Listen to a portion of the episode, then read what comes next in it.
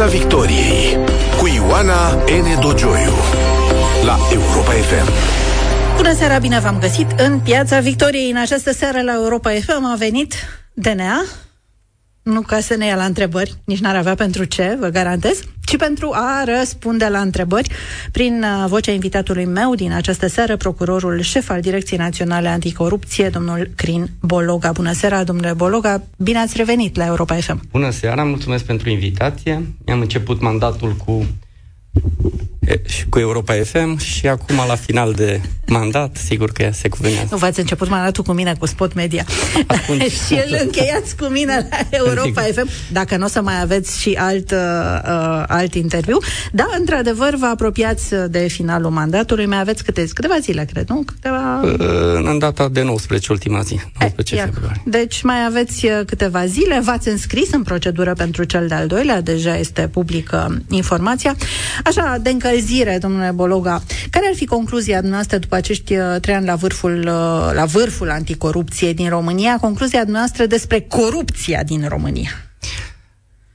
Concluzia mea la finalul celor trei ani este că în continuare în România corupția la nivel înalt și mediu este un fenomen generalizat, este un fenomen nociv și spun acest lucru prin prisma faptului că avem foarte multe sesizări, foarte multe dosare în lucru și am și trimis instanțelor de judecată multe dosare în lucru. Și având în vedere statistica, eu zic că în continuare corupția este un fenomen care macină societatea românească și cu atât mai mult este important rolul Direcției Naționale Anticorupție. Nu un eșec al DNA faptul că după atâția ani de DNA cu doamna Chiove și cu dumneavoastră, iată, corupția nu, este un fenomen generalizat, spuneți? Rolul Direcției Naționale Anticorupție nu este să facă uh, prevenție reducerea corupției se face și prin educație, se face și prin măsuri sociale, măsuri pe care trebuie să le ia celelalte puteri ale statului, prin ridicarea nivelului de trai. Noi suntem datori să luptăm cu acest fenomen al corupției și să-l ținem sub control. Cei care se vârșesc altfel de fapte să știe că există DNA și că suntem puternici și putem să luptăm cu acest fenomen al corupției. Câte puternici vom uh, vedea pe parcursul acestui uh, interviu? Am o rugăminte să-mi spuneți un succes pe care îl considerați principal al mandatului dumneavoastră, unul și un eșec pe care îl considerați principal al acestor trei ani petrecuți la DNA, în fruntea DNA? Pot uh, să dau exemple din ambele categorii. Unul și Dar unul. dacă mă gândesc așa, un, un succes, și asta am și vrut, a fost crearea unei echipe, și nu numai o echipă la nivelul conducerii, ci la nivelul Direcției Naționale Anticorupție am început să devenim din nou atractivi. În cei trei ani de mandat au venit la DNA, inclusiv cu cei 26 de procurori care vor fi numiți acum, 95 de procurori din cei 160 care ne desfășurăm activitatea în prezent acum. În noile condiții de vechime? În noile ve- condiții de vechime și cu o salarizare care e aproape generalizată în toate parchetele din România și în instanțe, ceea ce arată o încredere a corpului judiciar, a procurilor în activitatea Direcției Naționale Anticorupție. Un alt succes, care este foarte important și care arată încrederea cetățenilor, de exemplu, este creșterea numărului de sesizări în fiecare an din ce în ce mai multe și creșterea acțiunilor de prindere în flagrant, de exemplu, care au ajuns la ordinul zecilor, de ordinul zecilor în fiecare an. Și un eșec? Un eșec, faptul că n-am reușit să convingem puterea legiuitoare și pe cea executivă că merităm să ne extindem competența sau să ne recapătăm competența pe combaterea corupției în rândul magistraților.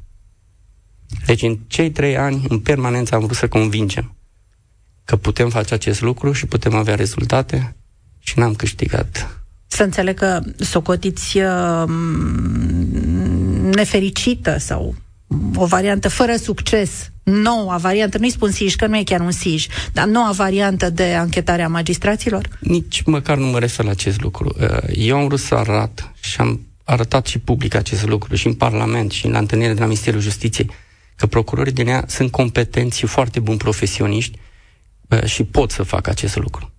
Și nu numai în ceea ce privește combaterea corupției în rândul magistraților, dar am cerut extinderea competenței și cu privire la alte fapte, de în exemplu? condițiile în care noi am pierdut foarte mult din competență. În fiecare an am pierdut competența. Ori ca urmare a unor decizii ale Curții Constituționale, ori ca urmare a unor uh, măsuri uh, legislative.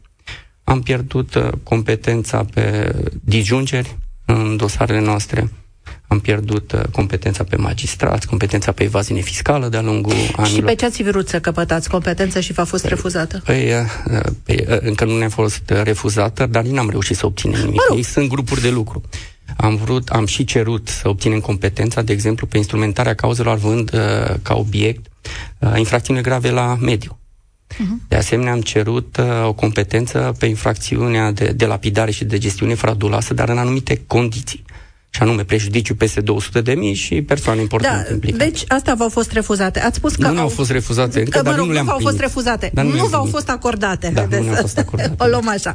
Bun. Uh, ați spus că au venit, dacă am reținut corect, 95... Uh, Cu cei 26 care au trecut, am avut o procedură, prima procedură după trei ani pe care am organizat-o noi, am recăpătat această competență odată cu intrarea noilor legi ale justiției în vigoare în decembrie. Am și organizat o procedură, s-au înscris 32 de procurori, un succes, și au trecut 26. Bun, în total aveți 95. Procurori noi. Câți au plecat la pensie în valurile succesive de plecări la pensie pe care le-ați suportat în acești ani? Că au fost vreo păi, câteva valuri ultimul... Numai în noiembrie și decembrie anul trecut am pierdut 12 oameni cu experiență și 12 oameni cu funcții de conducere, de la un procuror șef adjunct de direcție, la șef de serviciu. De ce au plecat?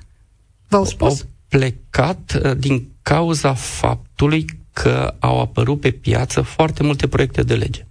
Nu a fost o comunicare clară, concretă, să știm la ce să ne așteptăm. Un alt eșec pe care mi-l reproșez, nu am reușit să-i conving să, să rămână pe cei care au plecat la pensie. Cât, cât din schema actuală este, cât din schema de DNA e ocupată în acest moment? În acest uh, moment, uh, cu cei 26, ajungem uh, undeva la 80 la 100 din schema de personal și în condițiile în care, din câte mi-amintesc, am preluat direcția la 68%. Păi uh, până la sfârșitul semestrului al doilea, potrivit țintei 429 din uh, PNRR, ar trebui să aveți o ocupare de 85%, deci vă mai trebuie 5%. Câți mai trebuie să angajați? Având în vedere că noi avem 195 de posturi de procurori, doi procurori, e un procent, un procent și ceva. Deci, deci dacă nu atingeți. mai avem pierderi, s-ar putea să mai avem oameni care pleacă la pensie, măcar pleacă din direcție. Dacă am rămâne la acest procent, ne-ar trebui încă 10 procurori până în vară, fără pierderi. Deci deja avem, după ce am organizat această procedură, cereri de delegare pe anumite funcții și este important să avem această delegare ca să vedem dacă procurorii fac față și dacă vor să rămână la DNA și apoi să se prezinte la procedură. Deci am încredere că vom uh, Că veți atinge acest, da, ținta vom, de vom 85. Da, ați fost întrebat în momentul în care a fost fixată în PNRR dacă e, sunteți am de acord cu ținta aceasta? Am fost uh, întrebați, au fost discuții nu concrete de la, de la Ministerul Justiției și noi am vrut să avem condiții mult mai bune la Direcția Națională Anticorupție, să fim mult mai atractiv. De exemplu, au vrut să se reducă vechimea. Nu s-a N-am uh, făcut acest lucru. Nu avem nu putem stimula niciun fel procurorul Direcției Naționale Anticorupție, iar nivelul de salarizare este la fel ca aproape la toți uh, procurorii din, din țară. Și atunci a rămas doar ca și motivare munca în sine, ceea ce face Direcția Națională Anticorupție. Munca în sine. Ați lansat uh, recent marele dosar al măștilor neconforme, dosarul Romarm, dosarul Țuțu, dosarul Pițurcă, e cunoscut sub toate uh, numele și uh, îl are ca personaj central în uh, imaginea publică pe uh, fostul antrenor uh, Victor Pițurcă um, ca personaj central, cu care astăzi ați înregistrat un eșec Direcția Națională Anticorupție, în sensul că i-a fost ridicat controlul uh, judiciar. Uh, e un semn prost pentru acest dosar, faptul că Iată, instanța a decis să nu mai, uh, să nu mai ține nici sub control judiciar? Așa cum știți foarte bine, eu nu o să vorbesc mult despre dosare aflate pe rol, pentru că și este interzis acest lucru, atât pe rolul Direcția Națională Anticorupție și pe rolul instanțelor de judecată, dar pot să vă spun că ancheta în acest dosar continuă. Vom vedea la sfârșitul acestei anchete ce va aprecia procurorul dacă va dispune netrimite în judecată sau trimite în judecată și apoi vom vedea dacă se va dispune trimiterea în judecată ce se va întâmpla în instanță. Este vorba doar de măsuri preventive. Unele dintre persoanele implicate sunt sub control judiciar, altele dintre aceste persoane nu sunt sub control judiciar sau sub altă măsură preventivă, iar față de altele, cum s-a întâmplat astăzi, a fost ridicată această măsură preventivă, dar încă nu s-a pronunțat nimeni pe vinovăția sau nevinovăția unor persoane din acest uh, dosar.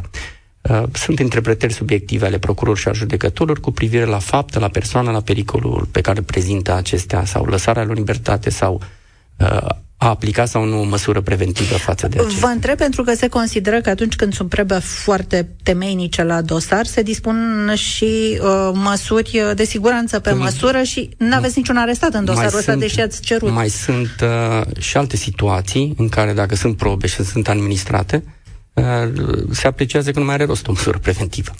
Ceea ce vreau să vă spun, și asta vă, vă, vă mai repeta dacă e cazul, și, uh, și în ceea ce privește persoanele cercetate în acest caz, uh, noi vom respecta prezentarea și și acum, în ceea ce povestesc eu, uh, vreau să afirm că se bucură de prezumția de nevinovăție toți cei cercetați în dosar. A spus că dosarul continuă, are și potențial să se extindă, că toată lumea așteaptă nume și mai mari. Acum decât... eu uh, nu pot să afirm acest lucru.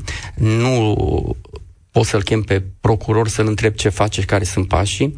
Am, uh, cred că și înainte a fost tot așa, dar și în prezent, la Direcția Națională Anticorupție, procurorii se bucură de independență funcțională și rolul meu a fost doar să le dau încredere, să opresc exagerările într-un sens sau un alt sens și să le ofer toate condițiile pentru... Ce înseamnă exagerări într-un sens sau în alt sens care trebuie oprită la ce vă referiți? Uh, Poate că am avut, de exemplu, plângeri împotriva unor măsuri sau uh, soluții ale procurorilor.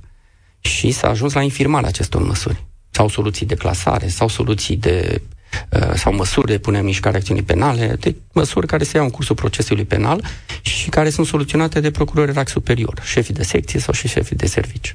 Libertatea a scris despre dosarul uh, măștilor neconforme, de afacerea pe vremea aceea măștilor uh, neconforme Romarm, ziarul Libertatea a scris în urmă cu un an și se baza pe o sentință civilă din decembrie 2021, când Romarm încerca să recupereze niște bani pe măștile uh, respective. Și multă lume se întreabă de ce v-a luat atât de mult, de ce v-a luat un an de zile să ajungeți la turarea acestei anchete. Astăzi am urmărit niște înregistrări de la discursul despre națiunea al președintelui Statelor Unite. Și în momentul în care s-a referit la COVID, la pandemie, s-a referit și la declanșarea unor rachete Statelor Unite tot în această perioadă. Așa se coc dosarele. Probabil, în acest uh, moment, procurorul a apreciat că a adunat suficiente probe, suficiente indicii ca să, treagă, să treacă la următorul pas, la punerea sub acuzare unor persoane. Uh, noi, dacă ne referim la un singur uh, dosar, pierdem privirea de ansamblu asupra dosarelor Direcției Naționale Anticorupție. Procurorul care instrumentează această cauză are zeci de dosare în lucru. Are toate dosarele cu uniform. A avut dosarul cu uniform care trebuie să în judecată este un volum mare de uh, dosare pe fiecare procuror al Direcției Naționale Anticorupție, dosare complexe, nu dosare ușoare. Să înțeleg că va trebui o schemă și mai mare de personal, dacă îmi spuneți că uh, încărcătura Să vedem dacă de reușim să completăm schema de personal și dacă reușim să aducem pe cei 26 care acum Mai vor veni, dar încă nu au venit. Doi nevoie, înțeleg. Uh, ați spus dosarul uniform, da? Uh, dosarul Unifarm a fost condamnat, domnul Adrian uh, Ionel, la șase ani, în prima instanță. Prima instanță și alte persoane uh, au fost condamnate în urma unor acorduri de recunoaștere a vinovăției. Uh, a fost condamnat, uh, este în apel. În urmă cu câteva zile, audiat fiind în apel, domnul Adrian Ionel a vorbit despre presiuni făcute asupra domniei sale pentru uh, a accepta marfa respectivă de mai mulți demnitari în funcții în 2020. A fost DNA inspirat de vorbele rostite de uh, domnul Adrian Ionel într-un cadru oficial în fața instanței de judecată. La fel, fac trimite la prezumția de nevinovăție pentru că nu este condamnat definitiv. Din câte mi-aduc aminte, domnul Adrian Ionel a afirmat acest lucru și în fața de urmărire penală, numai că tot așa mi-aduc aminte că nu prea a venit cu nimic uh, concret ci doar să circumstanțieze și să-și motiveze într-un fel sau altul fapta de care era acuzat atunci. Iar faptul că a fost acuzat și condamnat în primă instanță, tot cu respectarea prezumției de nevinovăție, ca și el cerut și primit o sumă de bani, mare de bani, mă întreb cine te poate presa să ceri și să primești bani într-un dosar. E adevărat? Dar să fiți sigură și să fie sigur toți ascultătorii dumneavoastră că indiferent de ce persoană, indiferent ce funcție și rol avea în statul român, procurii Direcției Naționale Anticorupție se vor duce până la cap. Uh, da, domnule procuror uh, șef crimbolog, însă uite, oamenii se întreabă, am avut uniform până la urmă a picat pe un director, nu? Un principal. Pe directorul general? Directorul general, da. Uh, avem Romarm, da, am spus, mă rog, cel mai reprezentativ. Am avut Romarm, avem Romarm deocamdată, cel puțin, discutăm tot de un director. Uh, asemenea tunuri, tot dumneavoastră spuneți că sunt sute de milioane de, prejudi- de, de euro prejudiciu, adică în, în, în toată perioada, în dosarele pandemiei, că ați avut 70 de dosare cu zeci de inculpați, dar mai mult de director de instituție n-a sărit DNA până acum în dosarele pandemiei, zic. Uh, nu au devenit suspecți sau inculpați anumite persoane, dar uh, trebuie să vedem dosare, noi mai avem 88 sau 90 de dosare în lucru, și în aceste dosare în lucru avem cam 112 suspecți și inculpați și avem făptuitori în aceste cauze. Să vedem ce va aduce viitorul în aceste dosare și unde vor ajunge procurorii cu ancheta. Eu zic că și la acest uh, nivel, uh, noi nu ne-am uh, Ziceți că vor ajunge și la acest nivel? Eu n-am, nu, eu, nu ne-am propus să ne oprim la directori. La, nu știu, ONAC, de exemplu, unde am pus sub acuzare pe cineva, tot cu respectarea prezentării nevinovății ne referim, la Unifam sau la Romarm. Dar nici nu ne-am propus cu orice preț să ajungem la persoane cu funcții mai importante doar de a da satisfacție unora sau altora ca să aducem sânge pe Da, sigur, e puțin credibil însă că în condițiile unor asemenea tunuri uh, Iar nu mai sigur, și o implicare mai mare. că a existat sau că n-a existat. Eu am zis că se poate să ne ajungem sau se poate să ajungem la alt tip de persoane, să vedem ce aduce viitorul în acest Asta este modelul clasic de NEA, nu confirm și nu infirm. Cunoaștem acest, această formulă care este consacrată deja. Uh, apropo de dosarele, marile dosare ale pandemiei, că iată, aceasta este la modă, în uh, septembrie 2021 DNA comunica că a deschis INRM un dosar al achiziționării de vaccinuri anti-COVID. Și din câte mi-aduc aminte, cred că am fost singura instituție de parchet din Europa sau din probabil au fost și altele care acum am deschis. Acum și EPO se da, ocupă da, Eu am zis că am fost prima. Ați nu că fost... suntem acum am singuri. Zis, bun, prima, prima, dar... Procurorul s-a sesizat din oficiu acolo. Așa. Administrează probe in rem și face Din 2021? Pași, uh, din 2021, da. Vaccinurile s-au cumpărat din Giurgiu, nici din Zalău. Vaccinurile s-au cumpărat din peste tot din lume și s-au adus și s-au importat, s-au vândut peste tot în lume de către România. Deci din 2021 dosarul este la un procuror care, la fel ca și cel care are dosarul roman în lucru, are zeci de dosare în lucru. Un procuror care, sau cei doi procurori au un randament deosebit, au trimis uh, zeci de dosare în judecată cu prejudicii importante. Și lucrează dosarele în funcție de priorități, de vechim, de măsuri preventive Acum, care sunt de dosare. Vaccinarea... Prioritatea absolută este uh, în dosarele în care există persoane cu măsuri preventive sau unde este pericol de prescripție. Și sigur că este important să avem rezultate cât mai apropiat de săvârșirea sau uh, eventual, de săvârșirea eventual fapte de corupție, dar uh, din câte am discutat uh, cu procurorul fără să intervină în ancheta lui, se pare că face fa- pași importanți spre deci în dosarul vaccinurilor anticovid îmi spuneți că se fac? Da, se administrează va... probe de vinovăție, de nevinovăție, se administrează probe pentru a afla starea de fapt și a trage concluzii în această stare de fapt. Dacă avem fapte, dacă avem persoane și ce persoane se fac vinovate de anumite fapte de corupție sau asimilate. V-a spus cumva procuror, fără să fi făcut presiune asupra lui, că asta trebuie să precizăm în permanență, v-a sugerat uh, domnul procuror cam când ar putea fi primele semne de viață publică în acest dosar uh, al vaccinării? Eu al vaccinurilor? Eu știu că a cerut de la Guvernul României documente, chiar documente clasificate din ședințele de, de guvern, a cerut de la Ministerul Sănătății astfel de documente, ori un volum mare de documente trebuie și analizate. Ați vorbit despre prescripție, ați pronunțat un cuvânt foarte, foarte rău în ultima vreme pentru toate parchetele din România, presupun că și pentru uh, DNA. Câte uh, Cred dosare? prescripția nu e un cuvânt rău pentru parchete. Prescripția e un cuvânt rău pentru cetățeni. Rău în sensul uh, muncii, nu pentru în sensul activității. Noi, că atâta că ne pare rău de munca pe care am făcut-o. Uh, noi am mai făcut un comunicat de presă și, din câte mi-aduc aminte, erau peste 500, 557 de dosare, atât la urmărire penală vreo 100 și ceva, 190, cât și restul în instanță, unde s-ar putea aplica deciziile Curții Constituționale și deciziile în alte curți de casație și justiție pe prescripție.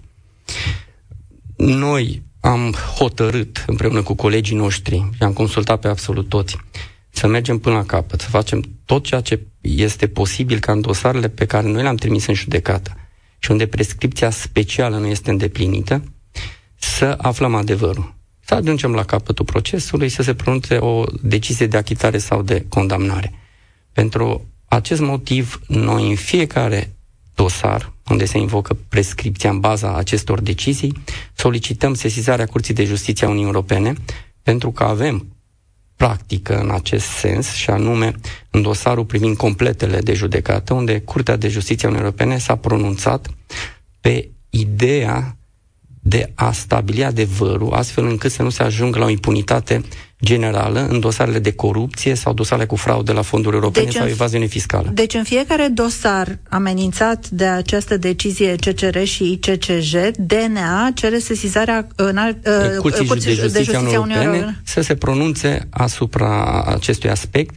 Am cerut, cred că s-au pronunțat deja, s-au pronunțat instanțele, cred că în vreo 8 dosare anul trecut și vreo 10 anul acesta, mi s-a respins de fiecare dată. Ah. Vom fi perseverenți, vom cere în N-ați continuare nicio că nu încă. văd care ar fi pericolul ca, sesizând Curtea de Justiție a Uniunii Europene, să vedem ce părere are cu privire la aceste fapte. Piața Victoriei cu Ioana N. Dogioiu la Europa FM. Suntem în Piața Victoriei, la Europa FM, împreună cu procurorul uh, șef DNA, domnul uh, Crin uh, Bologa. Domnule procuror șef, ați spus peste 500 de dosare deja impactate, mm. deja în pericol, deja, în pericol, da. deja cu termenul împlinit, practic. Termen de prescripție general. General împlinit. împlinit. Câte mai sunt într-un asemenea pericol? Acestea sunt toate. Nu, Acum, câte sunt foarte aproape, în sensul ăsta? Câte... A, a, a, cele 557, dacă se aplică aceste decizii, se va constata prescripțiile în, acest, în aceste dosare. Iar în celelalte dosare n-am făcut o evaluare, dar avem dosare mai vechi, unde poate anul viitor sau peste, peste 2 ani, Aia vă întreb. depinde cât vor sta poate în instanță, cât vor sta la procuror, încercăm să finalizăm cât mai repede dosarele. Uh, de asta am și reușit ca în cei trei ani, de exemplu, să ajungem de la 400 și ceva de dosare mai vechi de 5 ani, să ajungem anul trecut la 200. Ca să nu fim în pericol de prescripție acestor fapte. În pericol? Uh, Teldrum. Nu vă mai întreb. E primul interviu la care nu vă întreb ce se tel, întâmplă cu dosarul uh, Teldrum, e în instanță. Eu zic că Dar, dacă uh... se fac acte de întrerupere a prescripției și dacă se dau termene mai scurte, se poate ajunge la, la o concluzie și acolo, de achitare sau de, sau de condamnare. Noi vom solicita instanțelor și termene scurte să vedem dacă vom avea câștig de cauză. Vreau să vă spun că sunt dosare care au stat și la urmărire penală un anumit număr de ani, dar avem dosare care au stat în cameră preliminară, de exemplu, 4 ani. Era o cameră preliminară făcută pentru 60 de zile. Și am ajuns în cameră până și apoi și în judecată. Există un dosar despre care se vorbește puțin, vizează fapte destul de vechi, uh, acel dosar în REM privind certificatele de revoluționar, inclusiv certificatul de revoluționar obținut de domnul Marcel Ciolacu. În ce stadiu este dosarul acela? Deci încercați să, să vorbim de un dosar apădeceat, cu toate că v-am zis că nu pot să mă refer, dar sigur, e datoria dumneavoastră să întrebați și să e văd clasat, eu cum... este... Este nu? interesant să fii de partea asta, nu să fii întrebat și interogat. E, vedeți? Da, și din câte știu, acolo avem mai multe sesizări și de la persoane fizice în dosarul uh, mare. Cred că avem și o declinare de la parchetul general. Pot să vă spun că nu există la nivelul Direcției Naționale Anticorupție o începere de urmărire penală în persoană în față de persoana domnului uh, Ciolacu. Deci nu are calitatea de suspect sau inculpat într-o cauză. Deci nu ne putem referi cu numele nu, domnului Ciolacu la un numit Spuneam dosar. că există o Știu că s-au dat soluții atât de clasare în acest dosar, dar și de trimitere în judecată. De exemplu, a domnului deputat uh, Rădulescu a fost trimis în judecată. Uh, alte, din câte știu, în unele cazuri, faptele au rămas la stadiu de tentativă, de tentativă la un abuz în serviciu al secretariat general uh, care uh, se ocupă de aceste probleme. Dar în priza domnului Ciolacu nu este să înțeleg nici vreo clasare. Adică... Uh, din câte știu, nu vorbim de domnul Ciulacă, sunt mulți acolo, s-au făcut sesizări de către spus că s-au făcut și unele clasări de uh, S-au dat uh, și clasări, nu știu exact, dacă o să faceți o cerere în scris sau mâine sau telefon, pot să verific uh, dacă mai există, din câte știu, nu s-au închis uh, toate dosarele, dar s-au dat soluții de, de toate categoriile, dar nu pot să afirm că la DNA există un dosar uh, Ciolacu, că nu există așa ceva.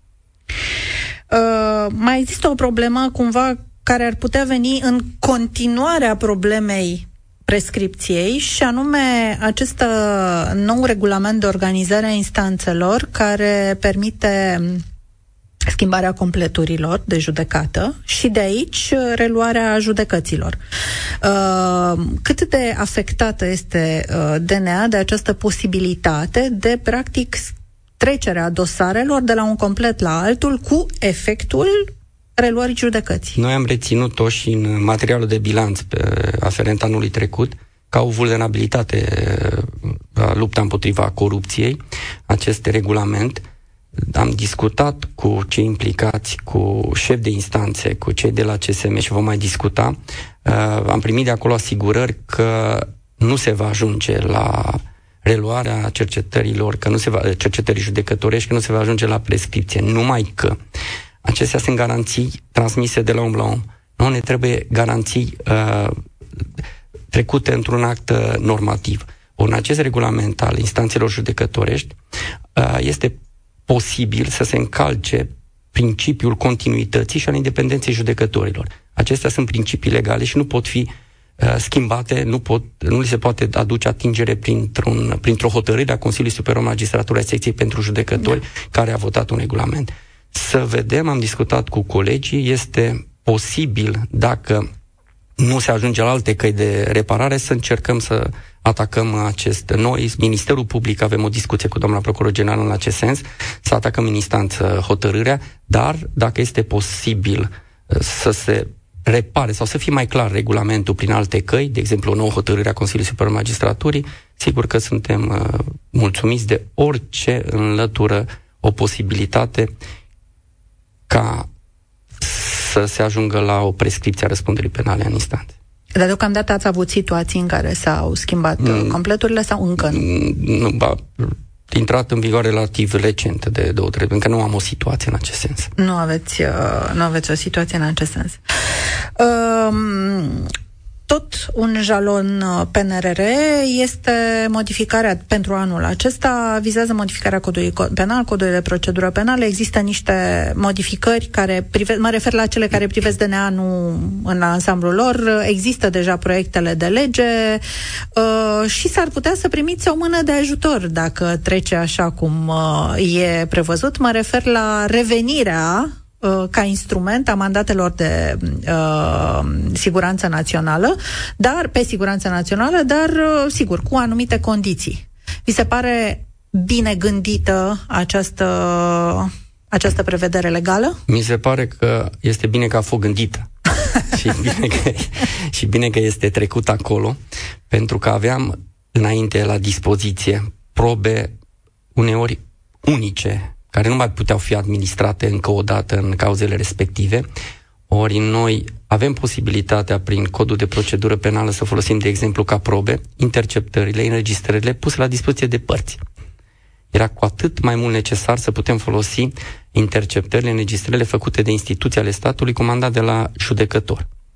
Uh, este un lucru bun, s-a respectat o decizie a Curții Constituționale. Vreau să vă spun că acest proiect de la Ministerul Justiției pune codul penal și codul de procedură penală în acord cu deciziile Curții Constituționale. Da. Există și un plan mai larg de modificare a codurilor la uh, în foarte multe instituții ale codului penal și a codului de procedură penală, dar acela va dura mai mult. Acestea erau importante pentru PNRR și ca să punem în acord uh, Uh, modificările cu deciziile Curții Constituționale și aici avem o decizie a Curții Constituționale care nu l-a declarat ca fiind neconstituțional. A lăsat portița aceea micuță pe care da, se putea strecura. Este important să aibă garanții. Garanțiile pe care le au uh, persoanele interceptate în dosarele penale interceptate în baza unor mandate de supraveghere tehnică să le aibă și în cazul mandatelor uh, de siguranță națională.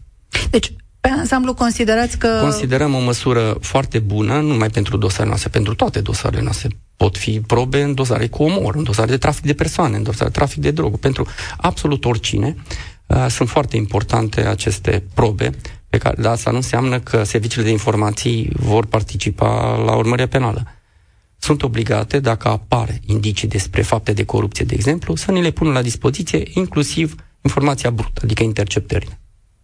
Cum stați din punct de vedere tehnic? Că vorbeam de... Din punct de vedere stăm, tehnic stăm din ce în ce mai uh, bine, dar uh, mai există loc de dezvoltare. Avem nevoie de softuri prin care să analizăm un volum mare de date în dosarele noastre de corupție. Avem nevoie de softuri care să ne permită interceptarea sau înregistrarea uh, și altor mijloace de, sau altor platforme de comunicare. Dar stăm, în ultimii de trei ani am primit sumele de bani pe care le-am cerut, am primit și 90 de polițiști și 50 de grefieri, o bună parte dintre polițiști au fost repartizați la serviciu tehnic și avem o autonomie din ce în ce mai mare în, în desfășurarea activităților uh, tehnice. Am primit, uh, sub alt aspect, de exemplu, un sediu secundar în București. Am primit un sediu pentru EPPO în București și altul în Iași. Pentru că structurile de suport sunt la DNA și atunci și sediul EPPO în mod uh, da, simbolic. Simbolic, aș zice eu. Nu știu dacă a fost așa în uh, sediul uh, SIJ. Am și făcut acolo un interviu cu doamna procuror șef EPPO. A fost o ca o ironie a istoriei, dar asta e. Uh, domnule procuror șef uh, Crinbolog, au intrat în vigoare noile legi ale justiției cu tămbălăul aferent. Uh, dumneavoastră sunteți mulțumit de ele? În ceea ce privește capitolele care se referă la Direcția Națională Anticorupție, da. Proiectele de lege inițiale au fost nocive pentru Direcția Națională Anticorupție, dar prin discuții uh, la Ministerul Justiției s-a reușit uh, repararea acestora. Prin, uh, în ceea ce privește Direcția Națională Anticorupție, de exemplu, am recăpătat, am mai amintit acest lucru, posibilitatea de a organiza concursul pentru accederea procurorilor la Direcția Națională Anticorupție. Prin aceste legi ne-am păstrat autonomia funcțională și autonomia financiară. Avem buget distinct în bugetul Ministerului Public. De asemenea, procurorul ierarhic, uh, superi, uh, procurorii ierarhic superiori ai Procurorului Direcției Naționale Anticorupție sunt șefii de serviciu sau șefii de secție sau procurorul șef al Direcției Naționale Anticorupție și atât. Deci înțeleg că vă mulțumește în ceea ce privește DNA, Direcția numai că dosarele DNA se duc la instanțe. La instanțe unde uh, președinții capătă puteri foarte mari și pot muta oamenii în completuri, ce vorbeam mai devreme. Se duc la înalta curte unele dintre ele unde concursul de promovare a devenit chiar uh, mai netransparent decât era în vechea formă, ce să se îmbunătățească. Lucrurile astea nu vă îngrijorează? Uh, eu zic să lăsăm timpul să spună cuvântul. Eu am încredere în judecătorii din România și le solicit procurorilor noștri să facă dosare bine documentate, bine probate, cu un standard al probelor ridicate și sperăm să câștigăm încrederea judecătorilor și să convingem prin dosarele noastre, dar ceea ce ziceți dumneavoastră sau ceea ce cred eu, vedem uh, în timp ce se va întâmpla. Un răspuns foarte diplomatic, uh, uh, domnule Boluga. Remarc o schimbare substanțială față de primul nostru interviu. Trei ani în, în fotoliu de procuror șef DNA, se văd. În acești trei ani au fost făcute presiuni asupra dumneavoastră? Presiuni... Presiuni politice, hai să zicem pe dreapta. Să vadă cineva un dosar, să închideți, să deschideți un dosar, că, na, da, sunt din paleta făcut, largă. Uh, le-am interpretat noi, dar uh, sigur s-au făcut și presiuni publice. Au fost oameni politici care au dat indicații Direcției Naționale Anticorupție public și noi chiar am, am avut uh, comunicate de presă și drept la replică. Le găsim pe site-ul nostru. Numai că noi suntem învățați să rezistăm la aceste presiuni, nu ne-au afectat absolut deloc activitatea și dosarele au mers mai departe. Nu dosare, punct de ni s-a cerut să cercetăm, de exemplu, dosarul vaccinurilor. Noi oricum l-avem și-l cercetăm. Asta e partea publică, dar eu vă întreb de... Nu, nu, nu, nu, nu. nu, nu. Ministrul Justiției este în mijlocul unui scandal uh, de proporții pentru ceea ce a fost interpretat ca o indicație dată judecătorilor. Ați primit de la Ministrul Justiției am primit uh, indicații, indicații rugăminți publice ca Presiuni? să ne facem treaba. Nu, nu mă refer la ce e public. Treaba, la ce e public știm și noi, am văzut. Există și, la, și în cadrul bilanțului, de exemplu, ni s-a cerut să ne facem treaba pentru că există proiecte de țară care trebuie atinsă. Ridicarea mecanismului de cooperare și verificare, intrarea în OCD, care deschid. Deci, uh, mai mult, dacă am solicitat uh, mărirea schemei de personal, întotdeauna Ministerul Justiției uh, a, a răspuns acest lucru, a fost implicat și cu cei 90 de polițiști și cu cei 60 de grefier. Mai mult, gândiți-vă că în cei trei ani am cerut ridicarea imunității pentru patru miniștri și am fost uh, premier. De fiecare dată, atât președintele României cât și Parlamentul, fără mult scandal, uh, au ridicat aceste imunități. Și totuși, mi-ați spus că aveți schema, ați, au venit mulți procurori și cu dorința de a face treabă, că ați uh, uh, făcut multe dosare, numai ce am vorbit în toată această emisiune. De ce, aveți, de ce totuși lumea are senzația că anticorupția din România uh, în cel mai bun caz a încetinit, dacă nu e chiar la relanti? Acum, ce înțelege prin lume? Că Lumea, este... opinia publică, uh, uh, plătitorii de taxe da, și da, impozite. Uh, uite, nu știu ce uh, date aveți. Ce studii, de opinie. ce studii aveți? Nu știu, că nu le-am văzut. Nu numai sondaje de opinie, eu dar reacția avut, publică. Eu am văzut pe încredere și noi suntem acolo sus, dar eu am elemente concrete de creșterea încrederii. Eu cred că, uh, eu speram să mă întrebați de ce are lumea încredere în DNA în continuare. Vreau să vă spun că au crescut în fiecare... Vă asta? N-ar trebui să... Păi asta trebuie, da, să întrebați. Pentru că în fiecare an avem mai multe sesizări. Avem zeci de acțiuni Ați de flagrant da. în fiecare, în fiecare an. Asta arată încrederea cetățenilor. Noi am reușit să protejăm imaginea, nu și prezumția de nevinovăție, nu numai a persoanelor cercetate, dar am reușit să protejăm și uh, persoanele care au făcut denunțuri, marturii din, din dosare. Și acest lucru se știe. Am avut denunțuri împotriva propriilor angajați. Deci trebuie să ai mult curaj și încredere în DNA să vii să faci denunțuri împotriva unor angajați a Direcției Naționale Anticorupție pentru fapte de corupție. Eu zic că statistic și avem elemente, încrederea a rămas uh, la o cotă sau a crescut din ce în ce mai mult în ultimii trei ani. Altfel nu puteam să reușim. Noi, fără sprijinul cetățenilor, fără ca să vină la noi, să facă denunțuri, să reclame anumite fapte, noi nu avem dosare.